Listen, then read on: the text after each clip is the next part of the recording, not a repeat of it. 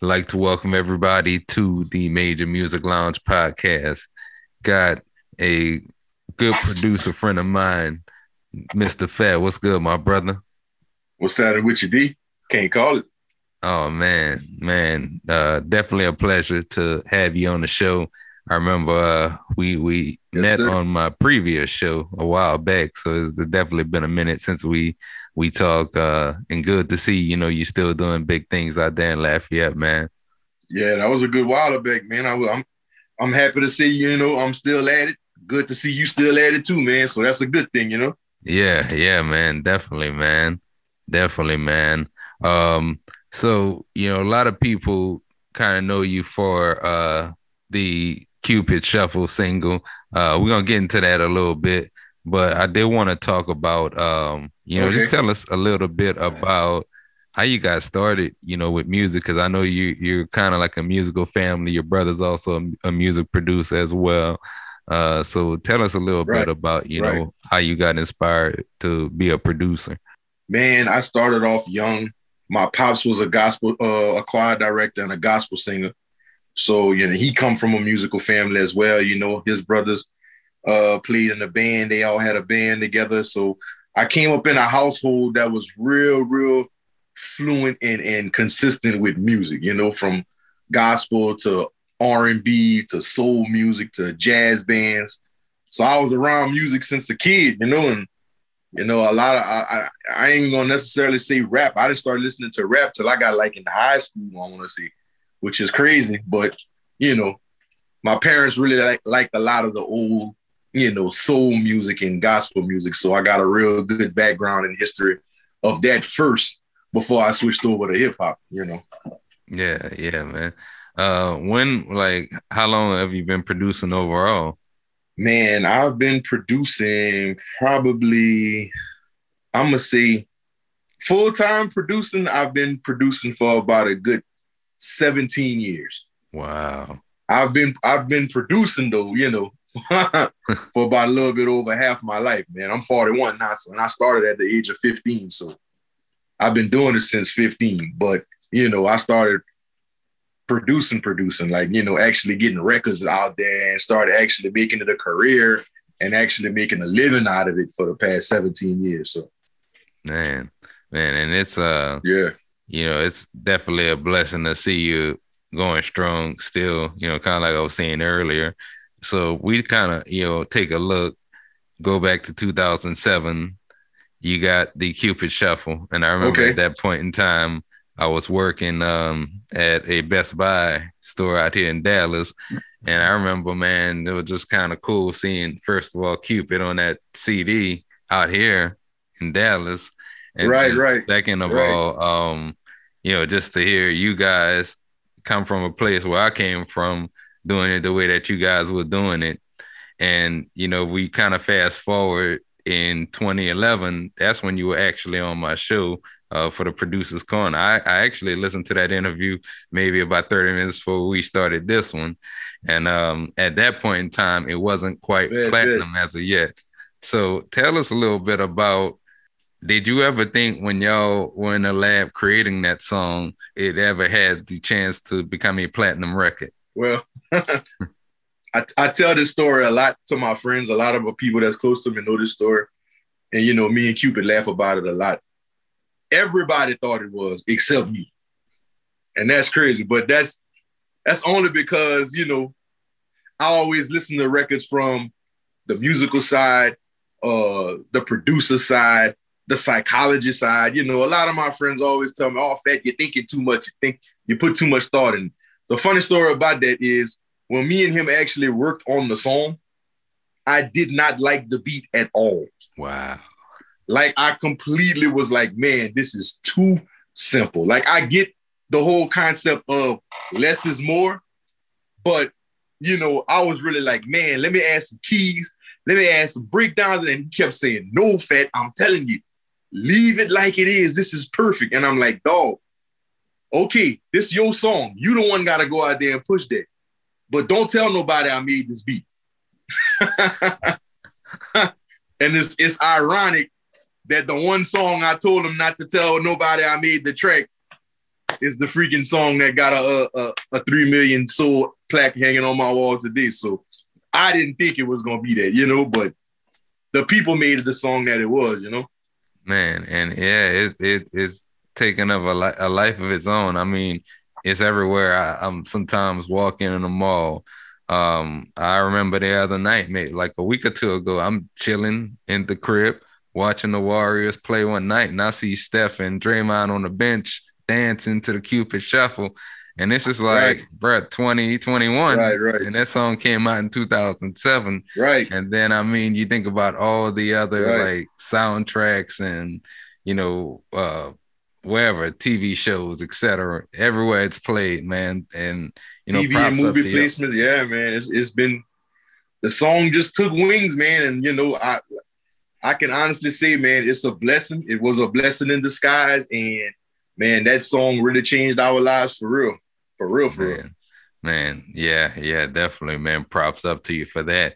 And you know, aside from that, you also known for your Fat Tuesday series. Tell us a little bit about right, right. that series as well, because you had a lot of you know people involved with that over the years, and some of the other projects that you maybe worked on along the way. A lot of people that aren't from like the southwestern part of Louisiana, who probably know me from Cupid Shuffle and on, um, they usually not aware of my history before that. Like I said earlier, I started producing when I was 15 years old. So a lot of the popular rappers and musicians and artists that were around my way in the late 90s, early 2000s, I was involved in a lot, a lot of that music. So especially for the scene in the 337 area in Louisiana. I mean, you know, it's like I could do a track list, man. I can go back as far as 99, you know what I'm saying, with records I had with other artists. And, you know, I was pretty much known for rapping. I started off as a rapper. Now, we was too broke to buy beats, you know, and I, I used to buy my beats from uh who was my who's like my big brother and my mentor now, but you know, and he's doing his thing now. But I used to buy beats from Roy Anthony, from Roy yeah. Chip Anthony. Yeah.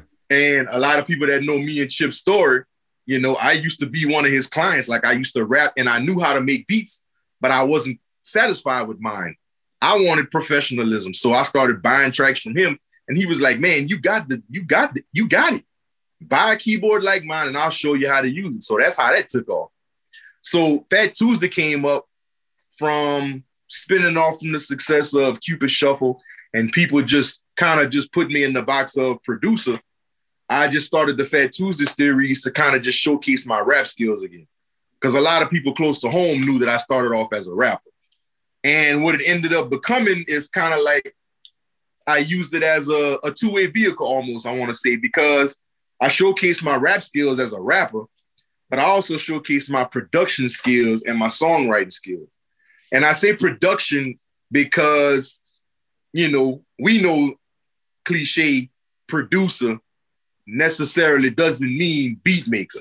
Right, right. So when I was putting these Fat Tuesday projects together, a lot, most of the times I wasn't doing all of the tracks, but I still produced the records. I still produced the songs. You know, I produced the project in its entirety. So it started showcasing my my talent as a real music producer. And after the first Fat Tuesday one, man, things just started taking off, bro. It started becoming a staple like around every Mardi Gras, I used to have rappers calling me, "Hey, look, man, I'm working on a project, but I know Mardi Gras about to come around. You know, if you if you're dropping this year, if you're not dropping, I'm gonna go ahead and drop mine." I'd be like, "Yeah, I'm chilling this year. All right, bet." You know what I'm saying? So, and that was that felt good to have music that people were anticipating. So, you know, yeah. it felt good to bring it back this year. I took a hiatus for about four years, man, but I yeah. finally uh, did Fat Tuesday Five. Me and Dobie D dropped Fat Tuesday Five this this this season.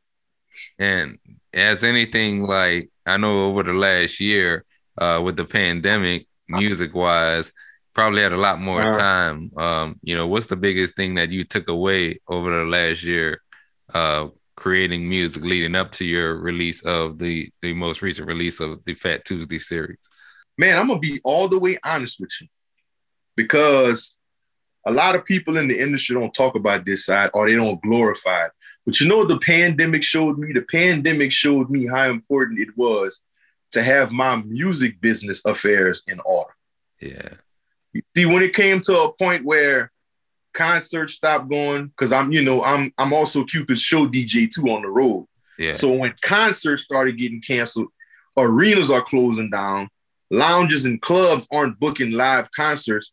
A lot of us musicians was relying on royalties and publishing checks and movie and TV placements. Last year really brought the hustler out of a lot of people that were comfortable with having the convenience of performances. And as a producer, I thank God that I had enough business in order to kind of keep me afloat. You know what I'm saying? I mean, I ain't gonna sit here and stunt. I wasn't balling out of control. I still, you know what I'm saying? I wasn't drinking margaritas every Friday night either. But shit, you know, I'm thank God I still had, you know, money coming in just off of residuals, you know, residual income from music that I've done 16, 17 years ago, 20 years ago, you know, still getting checks in the mail. That's one thing that the pandemic showed me. And then another thing, it just kind of gave me time to reinvent myself. You know, I had a lot of time to sit there and say, okay, what is everybody doing? What can you do differently? It gave me more time to study the game. It gave me more time to study what kind of wave, what kind of frequency the music was on out there in the world. So it was just a learning process, you know, for me. Hopefully it was like that for a lot of other people too, you know. Yeah, I mean that's the way I saw it too. Um, because Yeah. a lot of people had to really have their business together.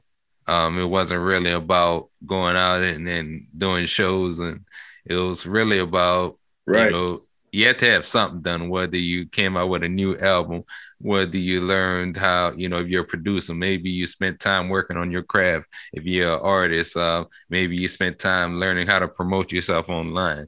And then I mean, a lot of other people also think Right. that getting placements with artists is just the way to go. You mentioned talking about some of the other placements that you got, you know, whether it's film and television too. So uh, I, I say that to say that a lot of people sleep on those additional opportunities and they're just kind of honed in on just getting those placements with with the uh, artists instead. I do want to kind of Right. rewind when you were talking about you know your first keyboard. Uh, which what did you make the Cupid Shuffle on? Like, what was your first? What was the gear that you were using around that time? Um, my Cupid Shuffle setup at that time, I wasn't on software just yet. So the Cupid Shuffle, I made that on the Yamaha Motif. Wow. I had the Motif 6 and the MPC 2000 XL. yeah.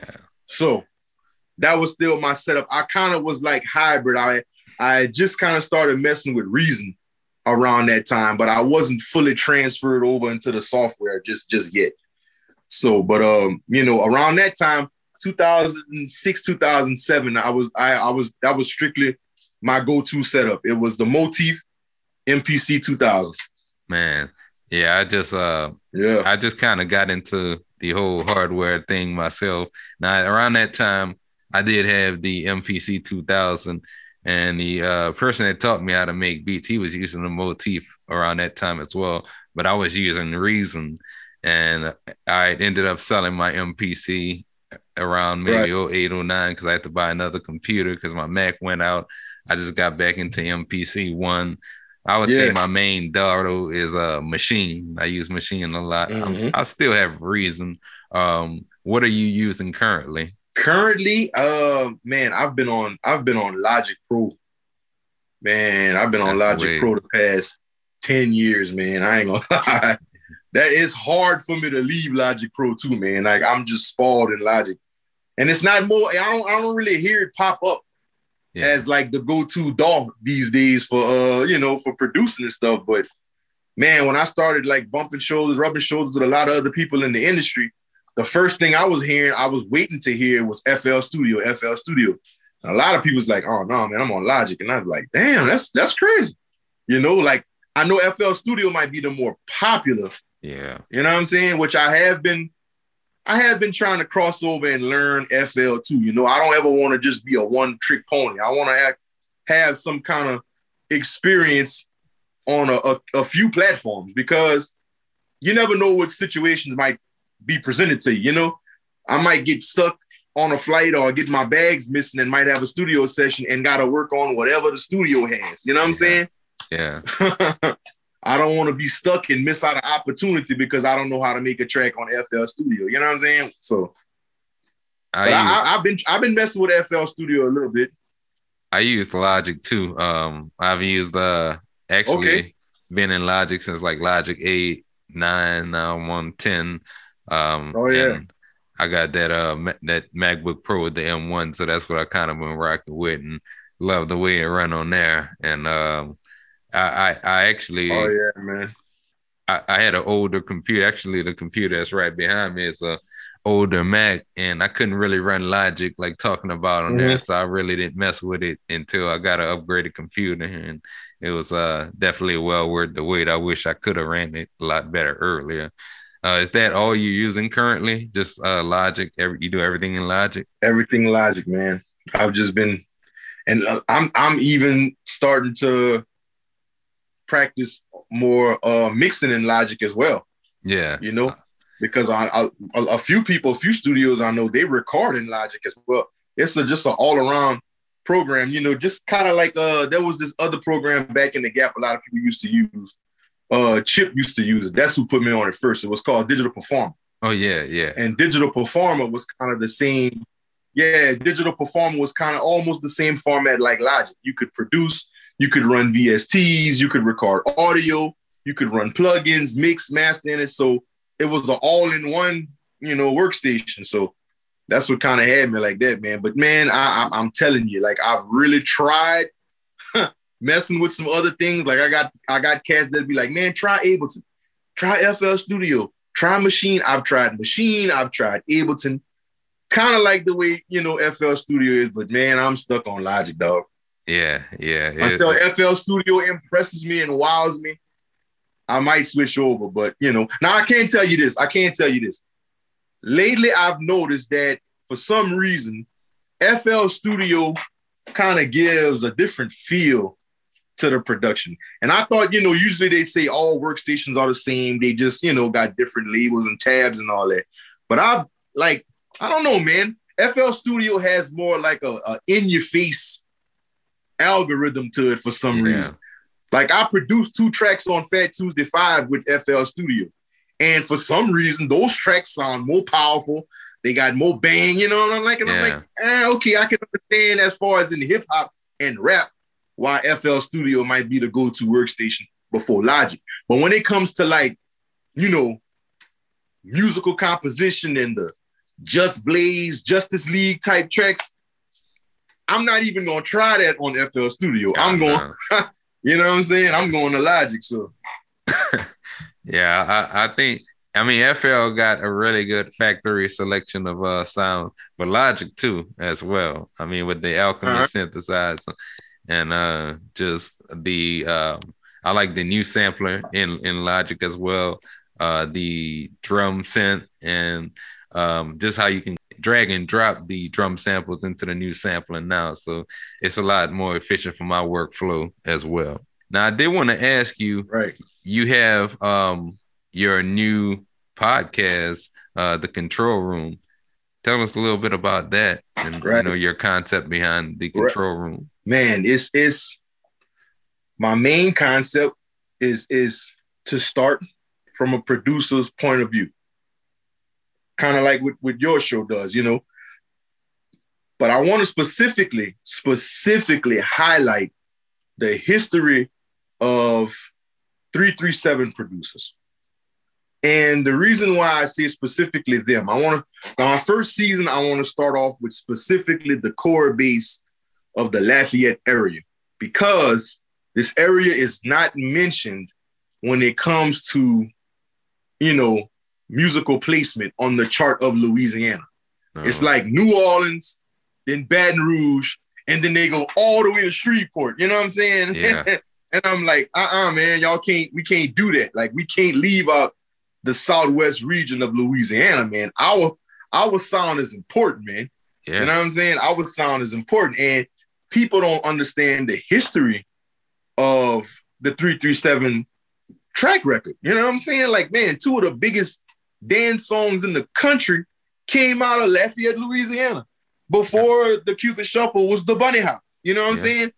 The Bunny Hop still gets played to this day, and that's maybe 10 years older than the Cupid Shuffle. Yeah.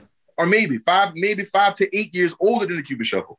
So it's like, you know, I, I just I didn't like our city. I'm not gonna say our city. I didn't like our area being slept on when it came to Louisiana ranking in music. We had a real big impact.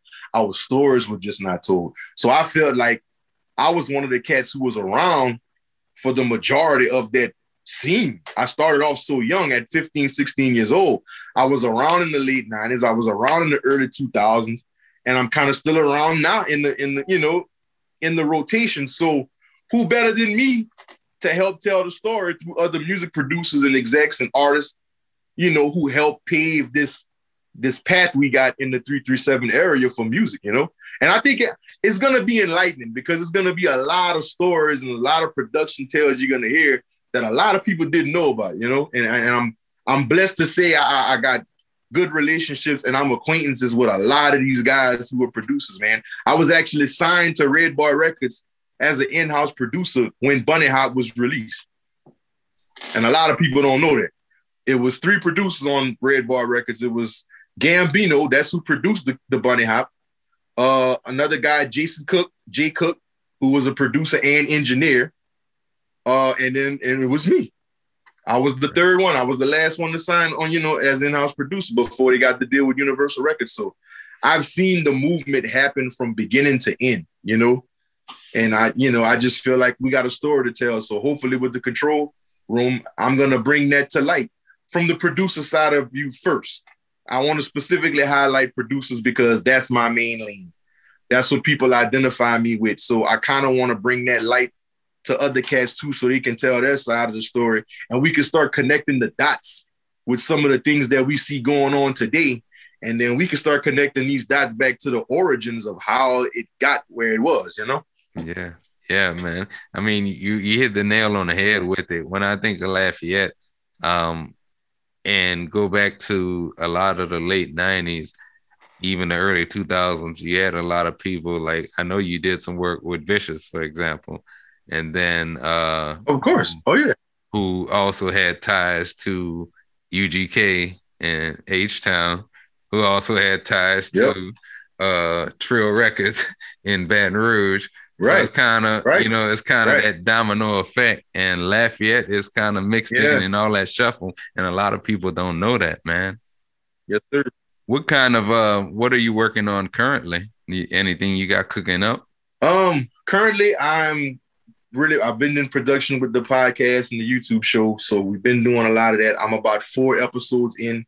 You know, I still haven't released them yet because I kind of want to do them to where they're fully produced and I just want to make sure that some of these stories are just told right, you know. So I kind of shoot them and then me and my team we go back and do a lot of, you know, post editing and stuff like that to make sure it's told right. I get the right music placed and make sure I highlight all the right things. So I got that working real good. Uh I got a deluxe version of Fat Tuesday on the way. You know, I'll break that here first. I didn't I didn't announce it yet, but I got a deluxe version of Fat Tuesday on the way this summer. Um, I got a lot more music videos I'll be shooting. Uh, I just currently last year finished my wife's album, uh, Nebanese. She's a, a R&B soul singer out here from this area. Um, man, we got another uh, Cupid compilation coming out real soon. Uh, a lot of other R&B uh, artists that I'm working on right now. You know that I can't really say about just yet, but and just and really, really, I'm trying to really just get back into the rap scene as well. You know, I think I got tied up with so much other stuff, uh, producing R and B and you know the Southern soul stuff. I did a lot of stuff in the Southern soul market that oh yeah I don't even get to mention because of all the other stuff I've done. I don't even talk about how many songs I did in the Southern soul world because that's a whole nother genre in its own. You know that I had you know I had a major hand in, especially around this area as well. So a lot of stuff, man. I'm just trying to stay busy, man, and just keep using the gift God bless me with, bro. I'm I don't want to let it go stale, you know. You did something uh with uh Mel Waiters, huh? Yeah, we did. Yeah, yeah. okay, okay. Right. I think his last project before he died. Yeah, um we, we, we actually um we actually rewrote uh, a, a song Cupid did. It was an original Cupid song, and we ended up doing a revision of the song, and we gave it to Mel Wiz for uh, I think one of his last project. Man, yep. sh- shout out! I forgot about that, man. That's crazy you brought that up, man. Man, yeah, man. Uh, you know, it just uh, you have you have a very broad discography, man, and you know that's one of the things that I admire about you because yeah, you did it on the R and B side, you did it on the hip hop side, you did it on the soul side. Uh, is there any lane that you want to tap into that you haven't tapped into yet? Yes, man. Dance hall, reggae, and Afrobeat, man. I'm a huge fan of that, man. On the cool, like I've been a I've been a big reggae fan for a while. Like a lot of people that know me know, man. Steel Pulse is my favorite reggae band of all time. My cousins put me on Steel Pulse a long time ago, and reggae, the whole you know that whole Afro, uh, you know, dance movement that's going on right now. I know it's getting popular popularized in the country in the U.S. now, but man, they've been doing that, you know, for years. That's they sound, and I and something about that music is just it's, it's thriving to me, man. It's, it's like a challenge, you know. I actually did a record like that on my wife's album too. We had a, a song she did called "More to Love," but we kind of did like the Afrobeat dance hall type, you know, vibe on it too, man. So I've been intrigued with that, man. So that's definitely something I'm working with. I got a couple of uh of people that I'm cool with, you know, that that kind of want to get me on the Latin side as well you know, to do like some some Latin reggaeton type stuff, man. And I'm open to it, man. I think music is universal. You don't have to just stick to one one genre, you know. As a musician, man, you you you want to create good music no matter what lane it's in, you know. Yeah, man. I mean, we don't definitely don't get into here just to kind of limit ourselves to just doing one type of music and you know, I just I like to uh-huh. experiment as well. I agree with you on that whole dance and uh techno side of things because I don't know. I just always yeah. I've always liked the vibe that type of music brought. And I've always like using a lot of those chords and chord progressions in my music, kind of flipping it to hip hop. Because I feel there's a lot of like similarities in terms of uh, BPM, you know, 120 and above for a lot of that dance and techno mm-hmm. music. And that's right. what I kind of uh, mix at. I mean, excuse me, make my beats at right now is uh, 120 BPM. Right, right. You know? is there anything you you know one would like to say coming on the show to maybe like an up and coming producer, somebody getting into music production here in 2021, maybe that yourself as a young producer didn't know um, when you started out? First thing I would always say is make sure you handle your business. Like this is like you know, I know a lot of us jump into this game and we start off as hobbyists, maybe you know, it becomes a hobby and then at some point in time, we get a passion to where we really want to make this a career and a living. So we got to understand that it's called the music business. So I, I always reiterate that when I when I send that message out to because it's serious. You know, there's a lot of people really getting rich, and I mean rich, off of musicians, off of artists, off of songwriters, and these people are struggling and barely paying their bills and there's people sitting in an office collecting residual income off of their work. Simply because they didn't have the knowledge to handle their business. You know, just as much as we can sit on these workstations and study frequencies and study EQs and limited and compression and mastering and all that stuff we put study into, we should study just as much, if not more, the business side on how we can eat off the stuff we create because it's a market for it. There's and it's like you said earlier, song placement is not just the wave, man. There's TV placements, there's music library licensing. Like you can literally make 10 to 15 second samples of songs of just music. And you can license it to a TV licensing company. They'll use your track on a National Geographic scene of a monkey running through the trees. You know, like there's people who sit there and create sound libraries of just ambiance and feeling. It doesn't need an artist, it doesn't need any lyrics. They might like you, you'll get a song placement, you'll get a sync request, and it'll say National Geographic documentary on whales. So they want something that sounds majestic. Think magical, think water. Hey, go to Omnisphere, pull out all your best majestic sound, you know what I'm saying, and make a 10 second loop, and you can license that to National Geographic. And the difference between licensing and selling means I can license it to National Geographic, which means they can pay me a fee, use it for their documentary. I can turn right back around to the travel network and license the same exact track to another TV network. And I can sell the same track over and over and over and over and over again because it's licensing. You see what I'm saying? So when I say study the business, we should know that type of language. We should know that type of lingo when people say licensing, when people say work for hire, when you know, when people all these terms depend on what type of check you get in the mail at the end of the day. And if you don't know it, somebody's gonna act like they know it for you and just say, "Oh, don't worry about it. Sign right here."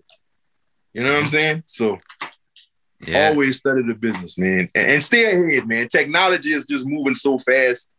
Just stay ahead. Don't become a dinosaur. You know, I was at that point at one time. I was like, man, I'm I'm never leaving analog. Analog is the way. you know?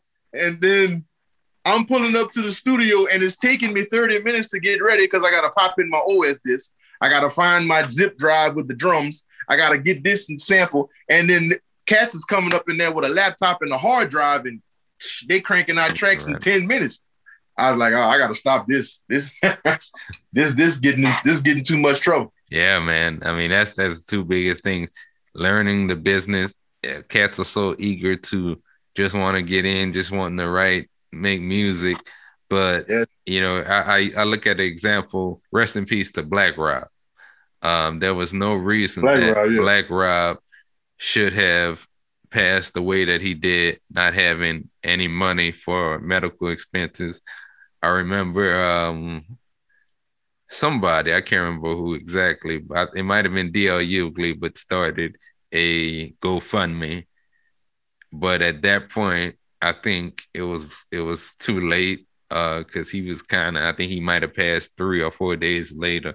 But you know that's a, that's a yeah. whole another topic for another day. But there's no reason that Black Rob shouldn't have had money to get proper medical care for himself um, and die in the way that right. he did. And then you know right. uh, to the other other thing uh, you were saying um, about staying ahead of technology. Uh, this whole music production thing is really, I mean, it's everywhere in terms of being able to make beats and you don't really, you know, opposed to 10, 15 years ago and you had to save a stack or more to buy the right computer, uh, buy your program. Now you can buy an iPad right. and start cooking up on right. that now.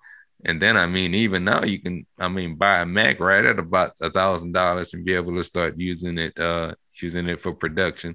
And then of course there'll be some PC options in between. So I mean, it's really important no matter what you're doing to yeah uh, take the time and learn how to use it. And one other thing I want to talk about is um, a lot of cats think buying more plugins and more sounds and things like that will equate to having better beats, but they're not taking the time to really learn about these VSTs that they're buying. So, you know, kind of slow down, learn what you got, and Man. then move on to something else. Man, I, I always say this.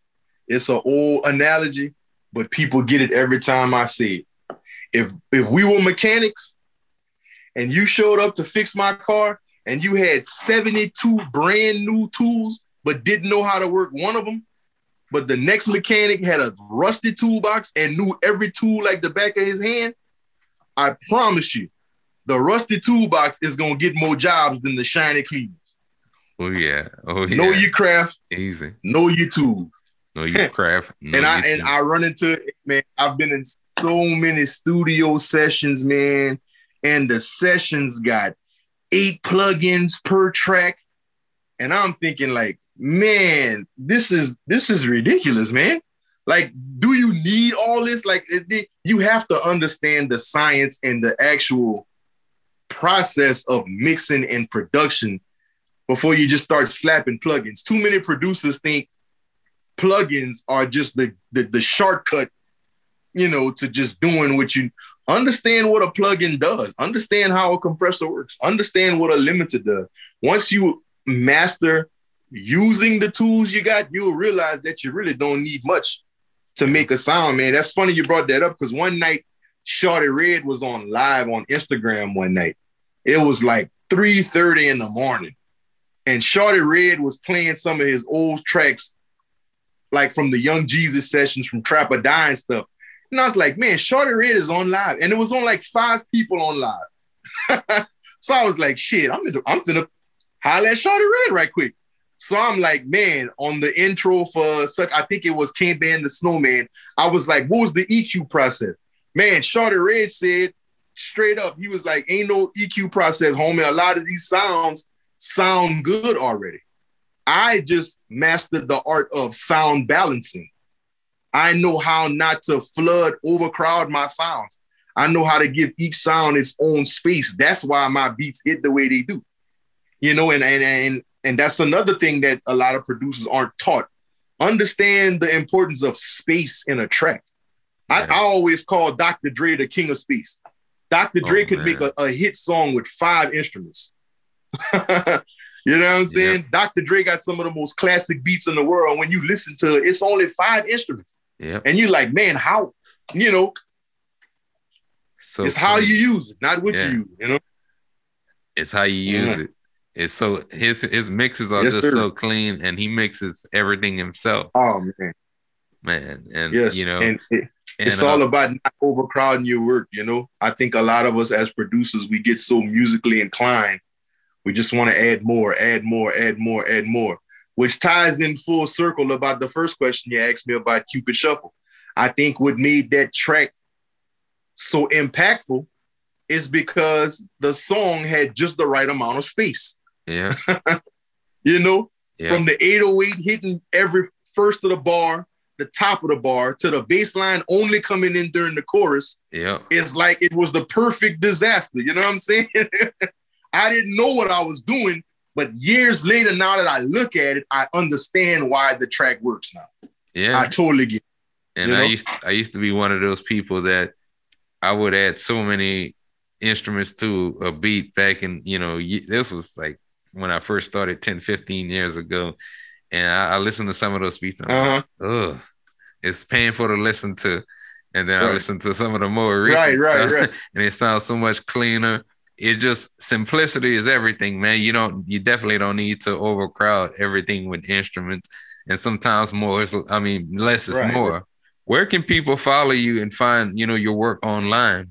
Man, everything at Mr. Phat, mr.phat, Apple Music, Spotify, iTunes, Tidal, all of it, man. You can follow me on Instagram at Mr. Phat. The only thing that's different is my Facebook. It's uh, Mr. Phat Platinum Producer. Okay. Because oddly enough, there's a few other Mr. Fats out there in the world. So, you know, I just try to I try to brand mine as much as I can, man. Man, I, I am going through the same thing. I, I had this other D dot on my yeah. uh, Apple Music, and people hitting me up about some of the his albums. I'm like, you know, that's not me. I didn't even produce nothing on that. Right, right. So, uh, you know, I go through it too. Right, right, um, right. Now, what I, one thing I forgot to ask you, you got your own studio out there in Lafayette too, huh? Yeah, that's where I'm at right now, man. Hub City Studios. Well, um, we've been over here five years. I actually uh, we're located inside the Northgate Mall, the, the mall that was on the north side of town in the Lafayette, man. So uh, we came and hollered at the people at Northgate Mall, you know, kind of brought them our game plan with them, and they gave us a shot. And we've been here going on about to be six years this summer. Okay. So, okay. Oh yeah, man. Yeah, if y'all in, in Lafayette, uh, definitely hit up Mr. Phat and uh, check out Hub City Studios. And you know, I gotta I gotta roll through there soon too. Uh, I ain't been down there in a minute, of course, because of the pandemic, but I'm about to start getting on the road again. So uh, I'm definitely, you know, look y'all up yeah, I'm man. down there, man. Yeah. And uh shoot, I'm through, man. Whenever you know you're in Dallas as well, man, holla at your boy, man. Definitely would uh would love to get down and work with you, man. Cool deal, man. I actually might be out there in June or July. Uh, okay. there's the uh, I think they're having that vertical, the vertical uh showcase thing, I'm gonna be out there that man. So I'll probably be out there that whole weekend, man. We definitely gonna link up. Okay, yeah, man. Definitely gotta definitely link up with you, man. And you know, anytime you got any projects or you know want to get up and eh, get on and chop it up about something, uh, love to have you on, and I you know appreciate you spending this time, man, chopping up. Definitely a great conversation, man. Hey man, I appreciate you for giving me the platform, man. Just like back then to today, bro. Appreciate what you're doing. Yes, sir. It's necessary. Man, I, I appreciate that, man. Definitely coming from you, you know, doing the things that you've done in the industry, man. And keep on, man. Keep on the good work, man. I appreciate it, man. You know, I ain't, I ain't gonna stop, dog. so this concludes another edition of the Major Music Lounge. You can actually catch the Major Music Lounge on all streaming podcast platforms like Apple Music Podcast, Spotify Podcast, and YouTube on Fridays. Uh, we're about to actually wrap up season one pretty soon. It will be 20 shows that we've done, right? This show is actually going to be what episode 17. So there'll be three more shows after this one. And then I'm going to put some things on hold for the summer and come back probably August or so and uh, bring some new shows to you. So definitely stay tuned for that. If you've been following this show since the beginning, I really appreciate everybody's support thus far. And again, stay tuned, more to come. Follow me on Instagram at d underscore major music. You can follow me on Twitter at d mme and let me know you're from the channel. I appreciate it. This has been another edition of the Major Music Lounge.